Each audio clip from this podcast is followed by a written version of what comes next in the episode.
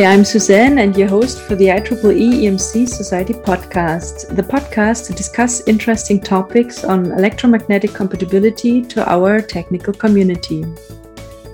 Hi, Mike. Welcome back. So in the first part, we talked about general technology and the technical background of 5G. So this time we would like to talk about the application. So what are typical application, or where are the 5G applications are being deployed?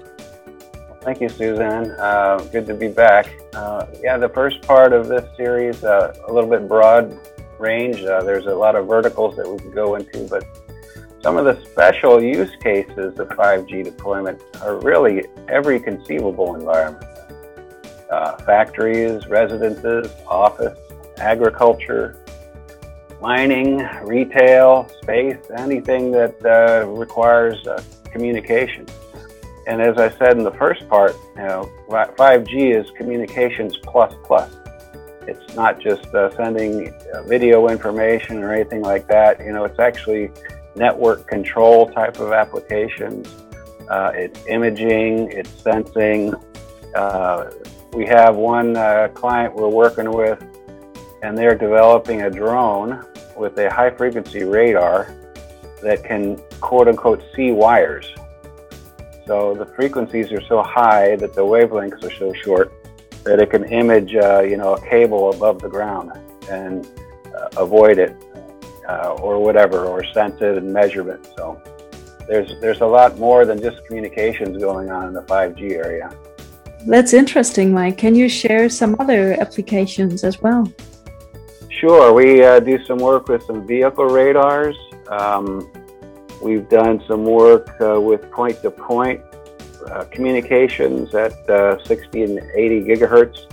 And the thing that's interesting about those applications is that if you have let's say you have a break in a fiber connection between a factory campus or, any kind of building that has to be connected, these high-frequency point-to-point systems have tremendous bandwidths and data rates, and they can be deployed relatively quickly.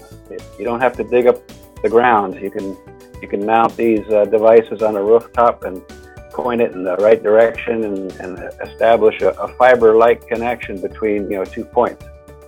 Mm-hmm. So these are another millimeter wave application, which is kind of my passion these days. The wearable devices, health monitoring. There's a standard called IEEE 802.15.6, which is Wireless Body Area Network, or WBAN.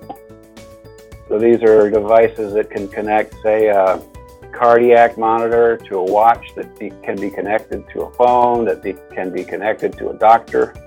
And so it's sort of like the Internet of People. All of a sudden, you're putting people online. And there's some risk there because, people could hack into those networks and steal sensitive information. There was a case a couple, 2 years ago where the Army soldiers were all wearing, these heartbeat monitor things that connected to their phone.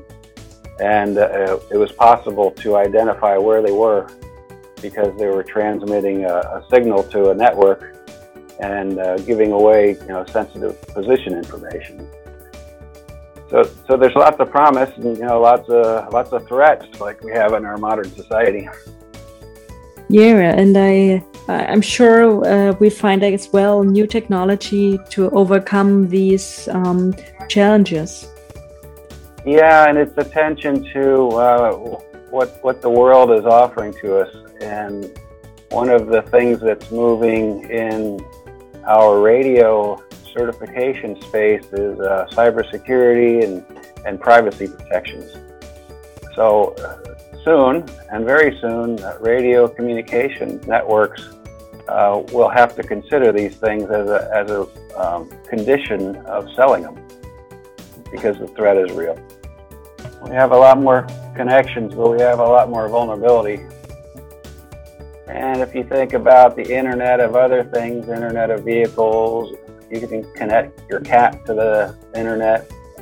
You can connect tools, bicycles, all kinds of things.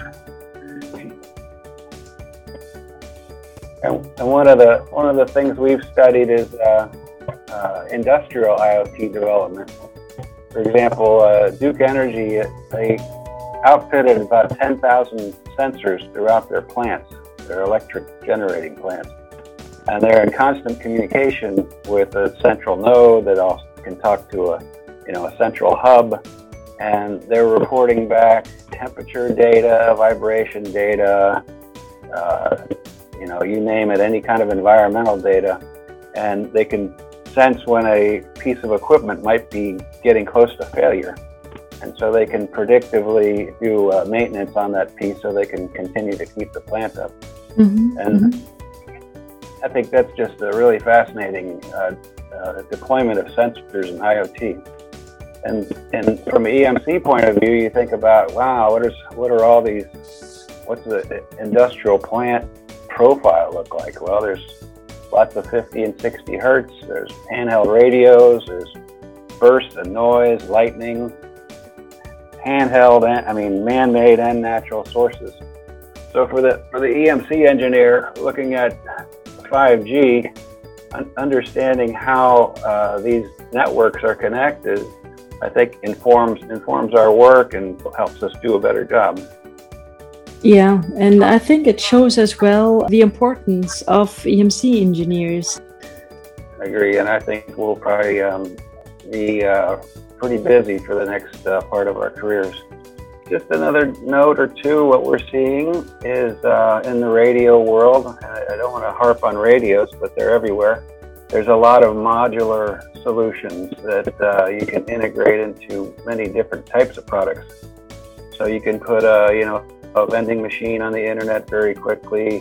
You can put it in your house security, obviously. There's just lot more applications. And we're seeing in the lab here many more people integrating these modules into pretty useful devices, such as appliances and so forth. So to wrap this session, Suzanne, I want to just note on the EMC side, on the testing and certification side, depending on what country you're going to be sending your product, you may have slightly different technical requirements, probably different administrative requirements. So if you're looking to sell globally, you have to have a strategy for that and understand what the local markets require. Fortunately, a lot of these are standardized. So frequency and power, the technical requirements are similar. But there is market access challenges in some countries of the world. Sure. Thank you very much for pointing this important thing to us as well. Thank you, Mike, for being my guest today and sharing your insights about how the innovation of 5G is challenging EMC.